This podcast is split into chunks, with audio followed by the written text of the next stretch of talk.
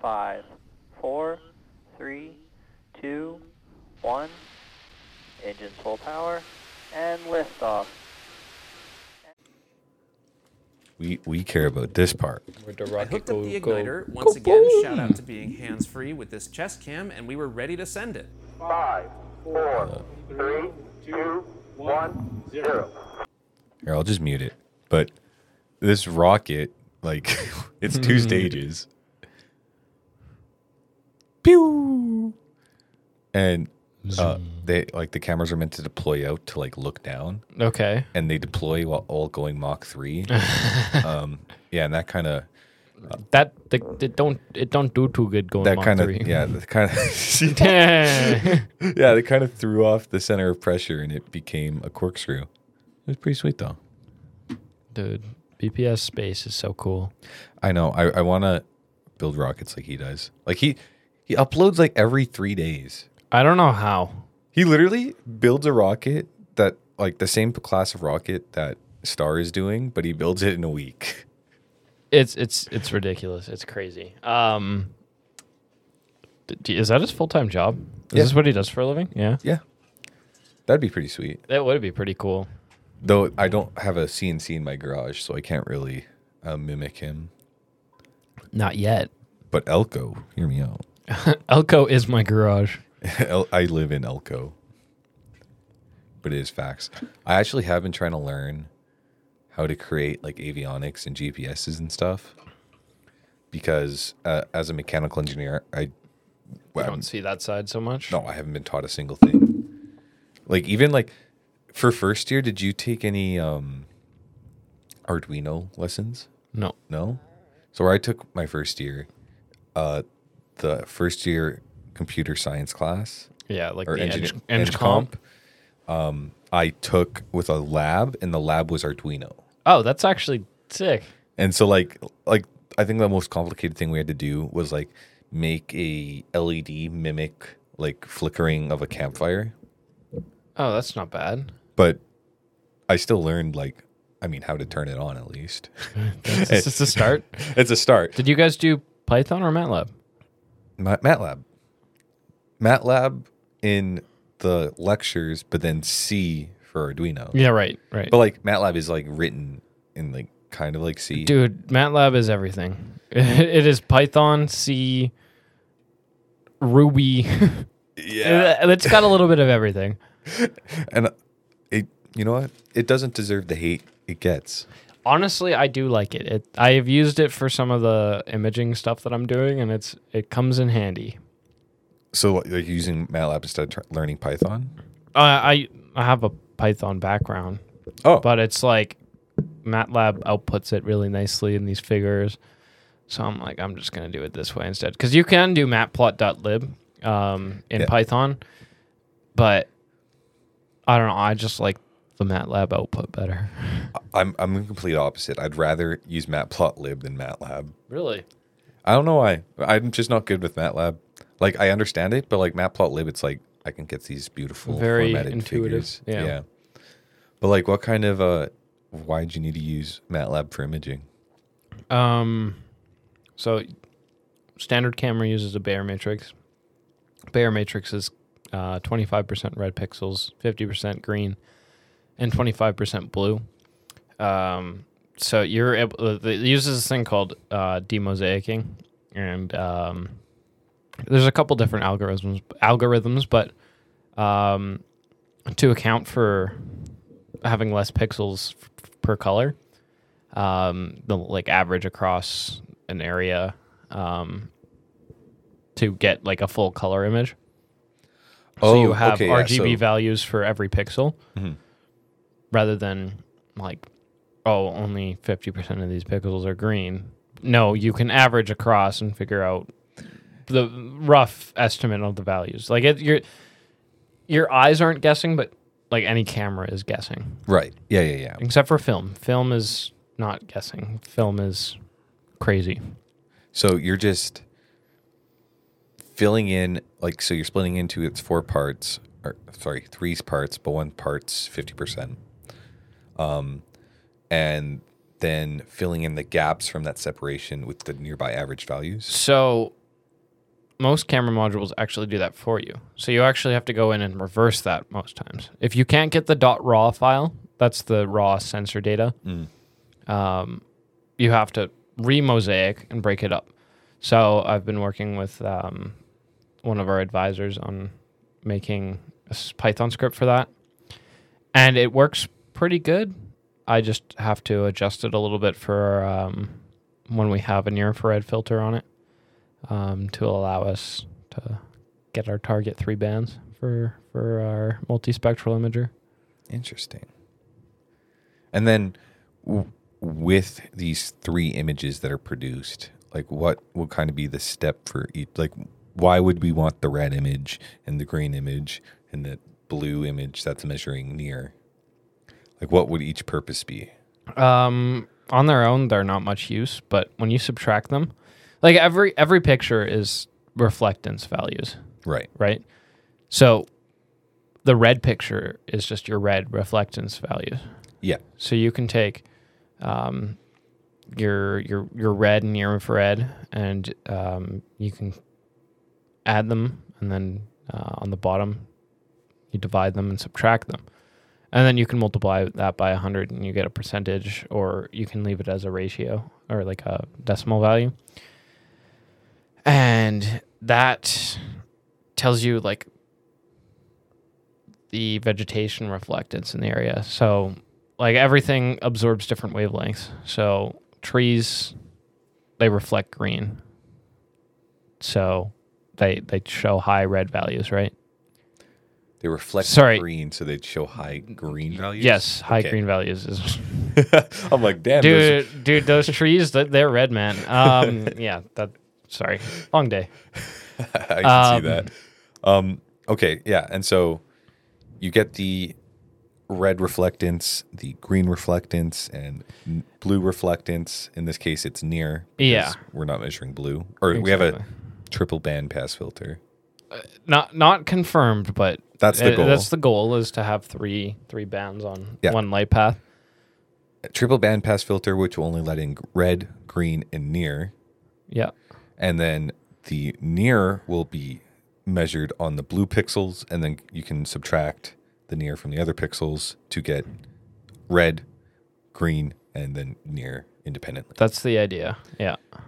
And then with those values, um, I don't know how much you want to talk about, but N N I NVDSI. NDSI is NDSI. normalized snow or normalized different snow index. So that's just it shows what areas have snow and what don't. It's putting a color map over a subtracted uh, reflectance Oh, okay. thing. It's it's not like I'm trying to think of the words to describe it in a in a clear and concise way, but it's yes, the process of getting those images are complicated, but the post post processing is a little less complicated Mm. in that aspect. It's just subtraction and um, there's a lot of stuff that comes up before you do like all that end work stuff of subtracting it. You have to do all the post processing of like super resolution, making sure that it's like in focus and the pictures you're getting are are the expected pictures that you want. Um, and there's ways of simulating that and you know making sure that it works prior to sending it up into space. I remember something from the, your GAM presentation where it was uh, an emittance over a certain threshold would be classified as snow using red. Or if I'm- I, I Yes. believe, believe so. And similarly for the ice index and what was the other index? you're So using? there's normalized difference water index, so differentiating between land and water.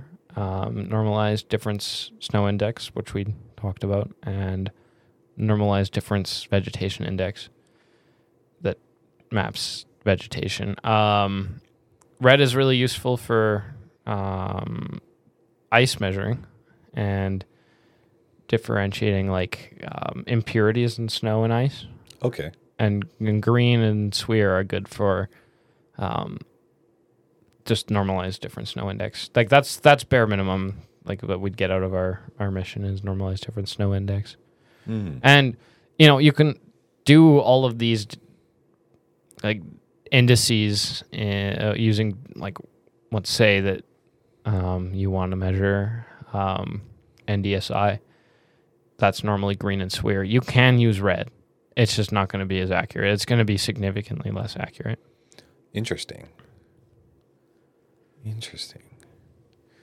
Okay. And so like for our mission, it is Right. snow imaging, arctic arctic imaging is what I think we're calling it, but it's mostly Yes. snow. So we're- our primary focus is, I, I believe, s- is NDSI is what we're focusing on. and including uh, NDWI and NDVI. It just helps discriminate and get better data product for for clients. Okay, Um, it's it's the addition of the three bands to, or I guess another two bands. A, a two band system is bare minimum. yes, A four band system in our case is ideal for us. Um,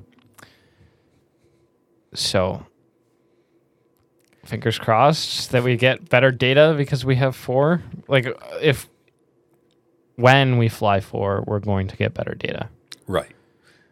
And then there's a different complexity that comes with having four bands. Well, I mean, I guess it's more of a cost complexity. Well, there's the filtering issues that we've we've talked about before, like 50k US dollars for a little piece of glass that filters. and then there's my proposed idea, but if that doesn't work, then we're we're down to a two-band system. Which, yeah, It's not ideal, but it gives us, you know, a chance to figure out what we're doing now with a, you know, we're not as mature as a team as as before. Um, you know, Elliot and Liam are alumni now. alumni and literally probably the smartest people on on Iris. It's actually weird. Like the uh, Nick always calls them his generation, but like the previous generation of Alberta Descent members. Nick is not part of that generation. I don't know why he says he is, but because he's been around a long time, but he's Okay, been in high school. Nick, Nick, yes, he is part of that Alberta Set generation, but he is he joined like when they were, I don't know. Like yes, he is a part of it, but also he's a part of our generation of Alberta Set too. Yeah, but it's like that generation had it all figured out. They knew how to build satellites. and then we're sitting here. Well, I I don't know. I feel like the full times we're we're we're learning a lot. Like we're gonna get it done, but it's like we don't have. I mean, they probably felt this way when they started. I th- yeah, I think it's just a matter of getting the ball rolling. And, Yeah. then, you know, and then we can go from there. Um, speaking of getting the ball rolling, we um, we're getting pretty close to launch for CanRGX, so we would like to do some shake tests on the shaker table on some of our joints. Uh, Is that something you could help us with? Um, well, I'll start with the what you put in the you tagged me in on the Slack Oh yes, that you didn't respond to my comment. I didn't see your comment. No. um, did your random vibration testing just assume that uh, the bottom of the structure was completely fixed in the Pelican case? Yeah, because it will be. Oh, it will be? How? Well, not completely fixed. It's not going to be welded. It's going to have pin like a bunch of. Okay. But you can assume that it's pretty much fixed. Okay. Yeah, that was my one question. I was like, it looks like he just glued the bottom down. Yeah, it's it's going to be like bolted from the bottom. 'Cause Bolted? We have a metal plate that goes in there, Right. and then that gets melted. Mount, not melted. Mount. it's in there for good now. good luck with that. Um, no, it's bolted in e- each four corners. Right. Um, to keep it in place. So Essentially fixed. Eh, I I assumed that it would be fixed. I don't think it changed that much, like doing pin supports at the bottom. it's because you're not like you, you take away your rotation, you take away lateral, vertical, longitudinal. It's fixed. Okay, yeah. um, okay. Um, well, for testing, I don't think it's going to fit. The Pelican case will fit. Not no, we're not going to test. I just want to test a couple joints, so we're going to get some aluminum extrusions and then put some of the uh, L brackets, okay. and then we're going to shake that. Is my my idea. We it would also be good to shake all your harnesses. I can actually Yes. send you. I have like a document from the CSA, kind of outlining the what they do to like Verify. not verify, but how they break down their shaker tests. Okay. So they usually will like start with a constant frequency to ensure that everything's put together. So like if you put it on 50 hertz and a bunch of screws start falling out, um, You got a problem. yeah, so you go back to stage zero. Um, so yeah, let's start with that, and then they will do a random vibration test outlined by a PSD plot. Um, so that's our a power spectral density plot, and that basically that denotes the pow- average power at each frequency that makes up the signal.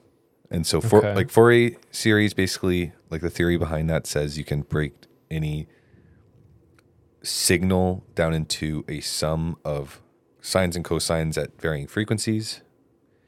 And the what a PSD plot is basically it's showing the amp, relative amplitude or power of those different frequency components. So like maybe uh, during flight, for some reason, 50 kilohertz has, has a lot higher like more power at 50 kilohertz Right. than like 30 kilohertz. So that would be more of a part in your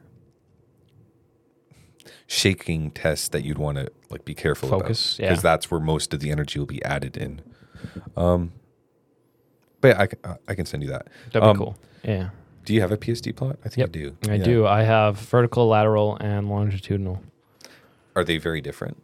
They're relatively the same. Because for for um, Xalta two, Yeah. we were just given one. They're they're pretty much the same Yeah, and so across. we they just they like assumed- they peak at roughly the same spot. So Oh, yours is oh, like you actually have like accelerometer data from yeah, Oh, okay. Like the PSD plot we're given is like very crude. you should see ours. Ours is very good. Okay. it is is much better. Um, Well, pull it up for you here. And I can as soon show as you. I, f- my um, smooth brain figures out how to do inverse Fourier transforms, we can test. that would be very cool. Well, and we need to figure out how to fix it to the shaker table. what's the the weight limit's like? What five pounds? Um, Upper. every, everyone says it's five pounds. It probably is around five pounds. Um, the only like it can shake pretty theoretically anything. The only thing that changes is the amplitude. You put hundred pounds on it, and you just will Right. have a really reduced amplitude. that makes sense. But no, um yeah, so for a Falcon 9 launch, the PSD is only given for I don't know, it's an un, you- undirectional. It's just provided.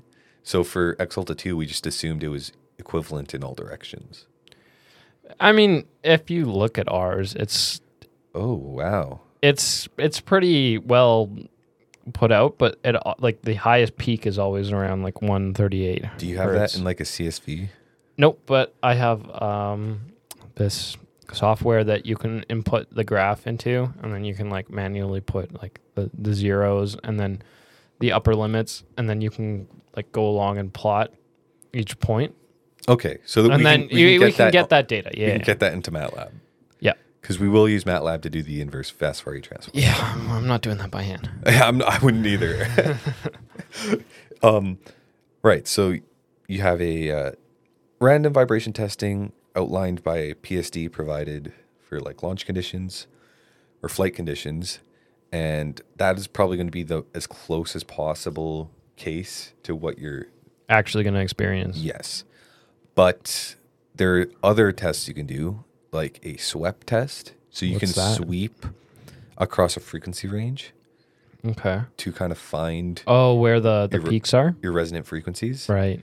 and from that you can determine. Um, well, it's kind of like finding where your your structure breaks, Yeah, that makes sense. um, and then you could change it if you want to. Just the issue is like, right, you're always going to have a resonance frequency, Right. so you want to push it outside of the expected frequency limits, Oh, okay. which isn't always possible. So you want to like maybe move it to somewhere where the power is less, or maybe have a method that will um, Yeah, it, it's it's a it's a big. I like to think basically everything I do in Alberta Sat is like juggling, right? You can't win, so you just got to get the best of. the Well, I combination. mean, you can win. It just takes a while. They're Like everything is dependent on one another. So you have this pit of oranges that you're digging into, and you're just throwing them up, and then you got like seven in the air all at once. It does feel more like a circus, yeah.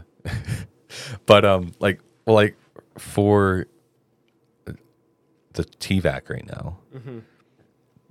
Excuse me. So we Exalted Two satellite did not fit in the TVAC. Yeah, what happened there? So, s- like a little bit of background. So you can imagine the TVAC kind of like, um, it's this big chamber. It's a big cylinder basically Big bell. with Big yeah, church It bell. looks like a big bell, yeah. Um, and the bottom of it is solid aluminum with this little like four-legged thing on it. We call this stage, Okay. and that has the heating and cooling parts. right. So the bottom has a saturated refrigerant chiller to stay at a constant temperature, like close to a constant temperature. Right. Um, the top has a resistive heater for a like constant flux, Okay. and the and then the inside's hollow in a square shape. So you can take your square shaped satellite, like back in kindergarten, and put it in the square shaped hole. That's awesome. That's that was the idea. Um, and so the TVAC was designed for Exalta One, I believe. Did Exalta 1 fit in it? I don't think it was. It, it was made in 2021. Oh, the T Af- back? Yeah, Oh. but it was designed with Exalta One, which like Exalta One was already like out of the sky. at Deorbited, this- yeah. Yeah. um, uh, and so like the volume envelope is it's kind of like a cross. So you have the corners of your satellite will touch the TVAC, and then in between the corners it will be air gaps. I mean vacuum gaps because it's a Yeah, TVAC. there is no air. And so the idea is it touches the metal at the t- bottom, touches the metal at the top, and you can conduct heat through it. okay. That makes sense. The cross section, however, did not match what we were designing for Exalta 2. So Exalta 2 was designed to what's called the Nanorax CubeSat Deployer Volume Envelope. Yeah.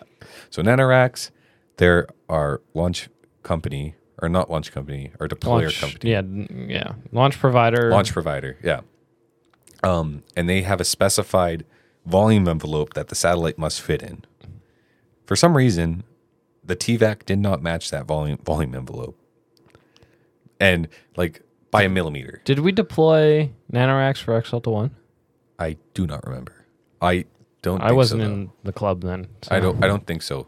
But um yeah, I don't think so. But so the TVAC volume envelope is one millimeter off in every dimension, basically one millimeter, pretty close. So what do you what do you do then? Well, you have to machine it out to be one millimeter bigger. So what, you just take a mill off Like the so, they, mill, or- in AINT, they go to put the satellite in, and the antennas are the part that stick out the farthest, and the solar panels. They're one mil too far out, and they just don't fit in the square hole. The square satellite did not fit. square, in the square hole. Um, satellite did not fit in the square hole. And so we are now working to take the TVAC apart, machine it so that it fits, and then put assemble it back together, and then start Is that testing. Uh, you're just machining the stage though, right? Or is there like more to it? just that the you have stage. to do? We Okay. have plenty of room in the bell to do whatever we want. Um, but it actually is co- uh, like a bit of a balancing act because the amount of heat you can conduct through a material Yeah. is directly proportional to the surface area. yeah. And in order to get the volume envelope to fit, we have to reduce our vol- our area by 25%. And that's that's a lot of that's like a lot that's of a lot surface of gone. material. Well, w- why is this change being made now? Like, are we going with deployables? Like, like we're future proofing the TVAC.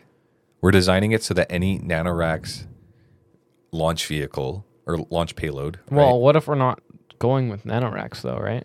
NanoRacks is pretty industry standard. In fact, they're a little bit bigger than industry sta- standard. Uh. Okay, so anything that would fit in the NanoRacks deployer would fit in fit. other deployers. gotcha. But like the the idea is we just future proof it so that for Exalta 4 or whatever it's called, the next mission, Yeah, they go to TVAC test and it will fit in the sa- in it'd the be cool if TVAC. you had some like kind of vice So we're actually talking about adding something like that. So like if you reduce, um, so basically it's a plate on the bottom, a plate on the top. Yeah. And you think of it like a, you're squishing it down like you're making a satellite sandwich. Yeah. In the TVAC.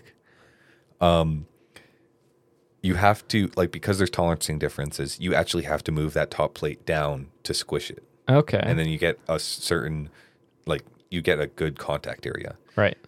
uh, there's a bunch of different stuff that can happen. Like your thermal conductivity de- is proportional to the pressure at an interface. So the Okay. harder you squeeze down, the better your conductivity will be. Right. So I think we have to formalize that a bit going forward.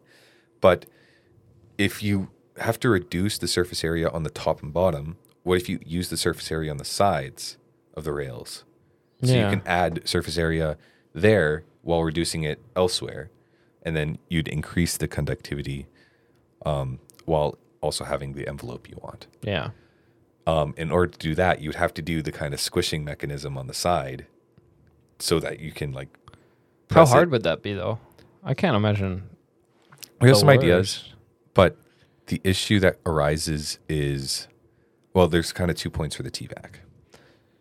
Point number one is to validate the flight, or what would you call it?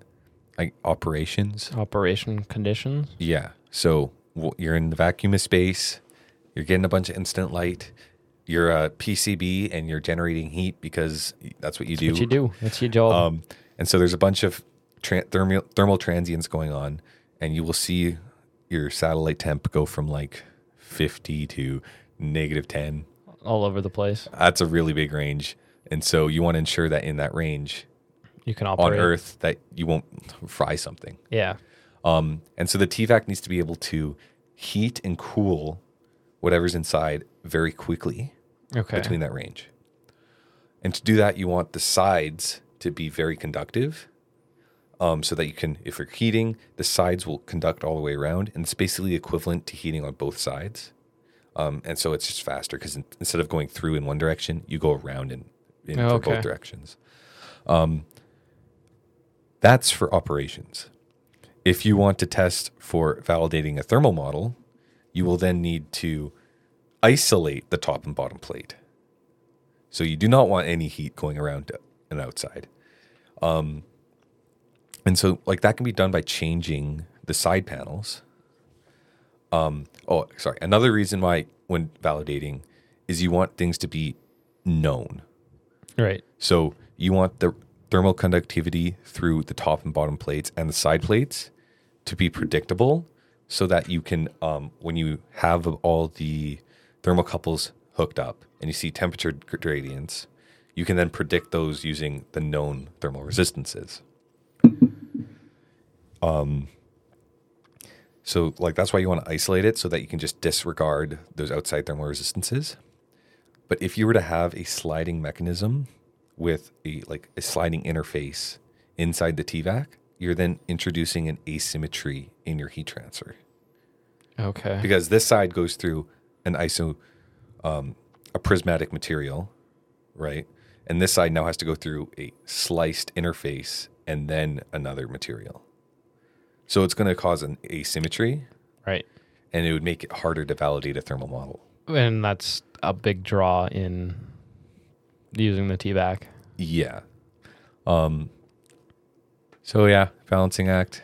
Yeah. No It's- kidding. Do you want to increase the performance of it? And by performance it's just like we'll reduce the time it takes to do a test. So like it, a thermal cycling test will take like 4 hours. if we reduce the surface area by 25%, excuse me. We're looking close to 5-6 hours. And so That's a considerable amount of time. yeah. Um, and so, like, we do want to make it feasible to test in the TVAC, but we don't want that to kind of.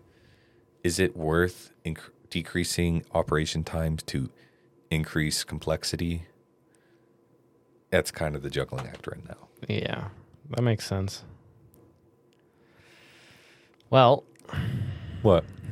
I h- need to make a thermal model for um, Iris, so we, Right. uh, I'll need your you and Ben's help on that one.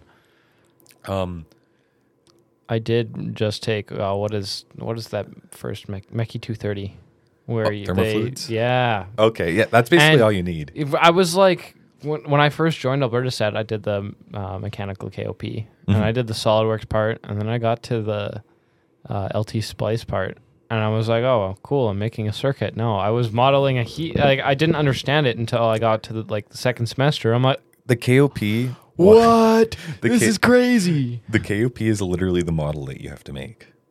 That's the iris imager in that mo- that KOP. Well, our iris is going to be most likely different. yeah, and it's probably going to produce a lot more heat. Uh, yeah, that's where sensor is going to. It's it's it's chunky. What was it at the GAM? Where was it? Operating temperatures on Earth are like 50 degrees, 50 degrees Celsius. and that's with convection. We might melt our satellite. Yeah, so we're gonna well that's with a module. It's not necessarily with like if we implement just the bare sensor, there's we have more control of the thermal management. But then we run into the issues of we're integrating um, hardware at the same time that we're developing like firmware for it, software that you need to work with it. And it's easier to well, I shouldn't say easier, but like it's a little less difficult to integrate uh, something that you already have like developed firmware for that is supplied by the manufacturer. So that's a big draw of using those modules. But four watts of power and like 50 degrees Celsius nominal, like not nominal, but like operating temp, like it, it thing, it just starts stacking up. I I th- like what um the work Max is doing for like the power budget. This isn't related anyway to what you're doing. This is for Exalta 2 power budget. But I just thought it was so funny when he's like, "Yeah, we're going to need 7 solar panels for a sun synchronous orbit." And I like it's j- just the like I just got the visual image of imagining 7 Hyperion solar panels wrapped, wrapped around, around. several times. But if it's if you're if Iris is taking four watts, wow, that's gonna be like thirteen. It's literally gonna double it almost. we'll see what happens. It's going to be interesting. Um, you know, we're, we're- I I am a firm believer that when we have our system requirements, we're going to make leaps and bounds this summer. Well, we can like I can technically make the mechanical requirements. we now. have a list of iris requirements it's Okay. just like a matter of okay what does everyone need we need li- like it's it's hard to design like a pcb if you don't know a what sensor you're using b um, what interfaces everyone else is using you need to know like how the whole satellite's going to connect to one another and not necessarily the whole satellite but you need to know how does iris or the electra board or um, whatever we decide to name it this time um, how does that interface with the onboard computer OBC? Like how does how does that right? I'm I'm about to say something really crazy. I think I have I've told you this already.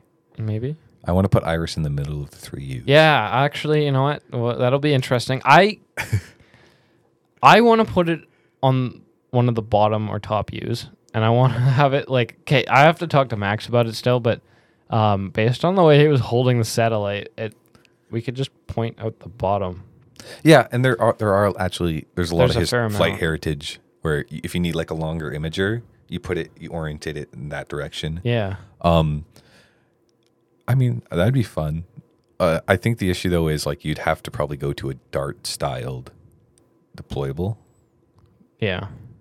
and for some reason, everybody in this club hates Dart styled deployables. Ah, so much hate, man. Maybe hates a strong word, but I like I went to Nikhil and I'm like, hey, can we make a Dart styled satellite? And he's it's like, absolutely not. We will No shot. no shot.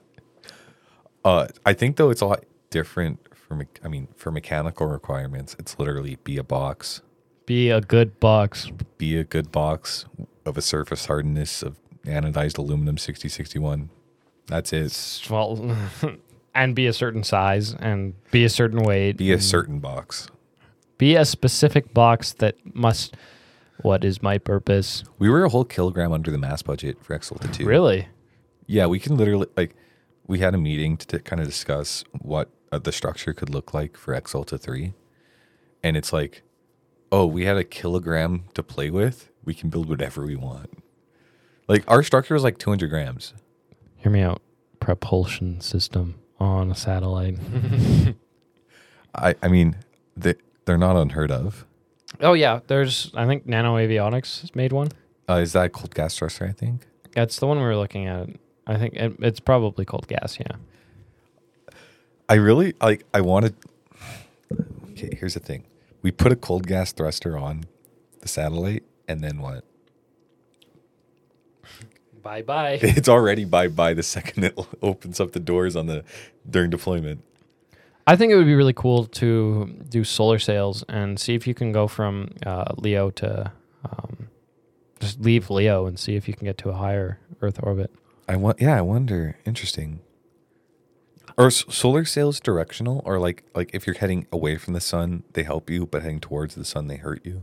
Yeah, I think That's just like my intuition. I don't. that know would if make sense. Yeah, Or maybe there's o- only a reflective part on the one side, and you're maybe. absorbing it. Yeah, yeah. I I don't know. We were gonna look into like solar sail deployments for CanRGX. That was one of our ideas that we were throwing around. Um, but then we decided to do gecko adhesives. But I think solar sails. I I I have started doing more reading. I got a new book, new two book, two new books, and I've just been reading them. And I'm like, I miss reading so much. Like rocket books. No, they're not rocket books. I, I got Atomic Habits. Dude, that book's an so it's- good. It's, it's amazing. I've ne- that's the only book I've ever read in one day, and Like- like, I demolished it in five hours. It is so good. And like I am, I'm, I'm, like, I don't know. Like, Like I've never consumed a book so fast in my life. it, eh, like I've only read it for like a couple of days, and I already feel like okay, I can get my stuff together, and you know, I'm like, I was at work today at 7 a.m. I can barely get out of bed normally at 7 a.m. That is facts. I do te- text you some days. I'm like, where are you? Yeah, oh, still sleeping. Never mind. yeah. No, yeah. like that book probably. Ch- I I read it last winter when I was living in residence, uh, so like 2022, okay. and like changed my life. Yeah, it's it's, It's really so good. good. And then uh, another one I got. Uh, well, I have the uh, subtle art of not giving. Uh, I'll, I'll censor it. F word. F word. I haven't I haven't read that one yet, but I heard I heard it's really good. I, I haven't read it yet because I want to finish um, Atomic Habits, and then I also have the the art of thinking clearly. Oh, I I know what you're talking about. I haven't read that one either. Yeah. So I I'll I'll pass those down.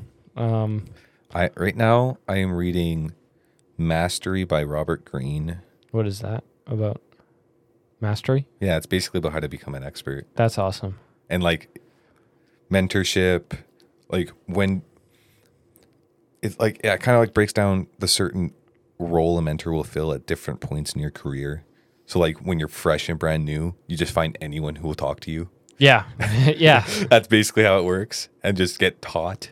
Um, but then later in your career, it's more of a collaborate collaboration with your your mentor um, and stuff like that. Yeah, I think it's been great. I mean, I'm only a quarter of the way through it, but dude i i love reading so much i want to like i got those two books and it's been like a catalyst for me i'm like my birthday's coming up i'm like i want to get this i want to get this and they're all books oh, do you want to read um, Ignition? i do yeah All right, I'll send that your way. thank you It, it is pretty dense, though. well i'm pretty dense so It's pretty dense and pretty dark. Where i i like that style though where it's like it's not well i guess is it it's not taken with such a serious tone it's not serious, and he does say in the book he's written in a way to scare you, because, um, well, okay, the book is Ignition: History of Rocket Propellants, and talks about all liquid rocket propellants from the inception. Um, and he goes on for like a- a hot minute about all the people in his like close to him in his career who have just died because stuff's just blown up like he mentions this uh when w- working with chlorine based um, hypergolics he always recommends a good pair of running shoes because if it starts smoking you have to get at 500 feet away at least something at like that. least yeah like you have to leave the facility a one mile radius like that's that's terrifying but it doesn't stop me from wanting to actually build oh stuff not at all but propulsion team. Yes. Speaking of, we gotta get a jump start on that soon. I I think it's gonna be more of a fall thing, though. To be honest with you, and I might not be here. well, it's something we can work on, though. Like still, Yeah. I like I just need to like chill out from school. I say that, but I'm drowning this week, but I just need to chill out. drowning and still making a podcast. Eh, podcast is fun. This is your your break for the for the week. Pretty much. I, I like I felt like I was banging my head against a wall for the last hour trying to figure out inverse fast Fourier transforms. Ugh, that's not even school though. That's No, that was for Alberta set. Alberta yeah. sat. Yeah, No, uh, like we're in sick, so I'm not going to work on school, even though nobody could would like see me not working. that's true. Yeah, Um, So it's like after this week, I have a midterm next week. I could just chillax, go to ice, get in a little cubby, and just chat. yeah. We should uh we should have a conversation with some of our uh, advisors from Alberta sat and see if they would be interested in uh helping us get this kind of rolling a bit. I I actually have already talked to people. Oh really? Who? Uh, Mike, What did he say? he said we will chat. Oh, was that in ice last Thursday? oh yeah, yeah, you were there. Okay, yeah, yeah. That was two thir- two Thursdays ago. Yeah, yeah. Yeah. Um, but I mean, like an actual conversation. Like we should get this off the ground if possible. Yeah, I I do really want to do this, and I do think I will start neglecting like sleep to get this done. Hey, man, I am on the six-hour wavelength right now, and it's working. Same here, actually. I did- was I was getting eight hours, and I was just exhausted. but I did six not hours sleep. is perfect for I me. did not sleep at all last night. Like I'm almost at the point where I should just conceal the bags instead of trying to make them go away. Just cover them up because, or just, live with them. Show up in a mask. like it was like, like when I had that black eye a couple weeks ago. Yeah, I, I I had a black eye. It was pretty nasty. I went to a Yeah. job interview with the nastiest black eye, and I looked like a thug. It was pretty gnarly. Yeah. It was pretty bad. But like, I had the black eye for two weeks. After week one, when it faded a little bit, it blended in with my bags, and like, Honestly, yeah. Oh, After yeah, that, you I couldn't really notice it, but it was like still there. yeah, maybe I'll I will try to get more sleep, get back on track. it helps. I feel like I say this every week. I- it, you do. I Yeah. think we all do. Yeah. Well, it, Atomic Habits. Uh, what was it? Don't say you're someone who needs to sleep more. Say you're someone who will sleep eight hours. Yes. yes. I am a person that will sleep eight hours. I am a person who will get up at 5 a.m. and work out and then still won't do it, but it's hey, who I want to be. exactly. uh, it's about making an identity and then fake it till you make it. I'm good at faking it. You'll make it eventually. Hell yeah. All right, 42 minutes. This is the longest one yet. It is quite quite a chonker. Alrighty. Uh, peace out, space cadets. See you next week.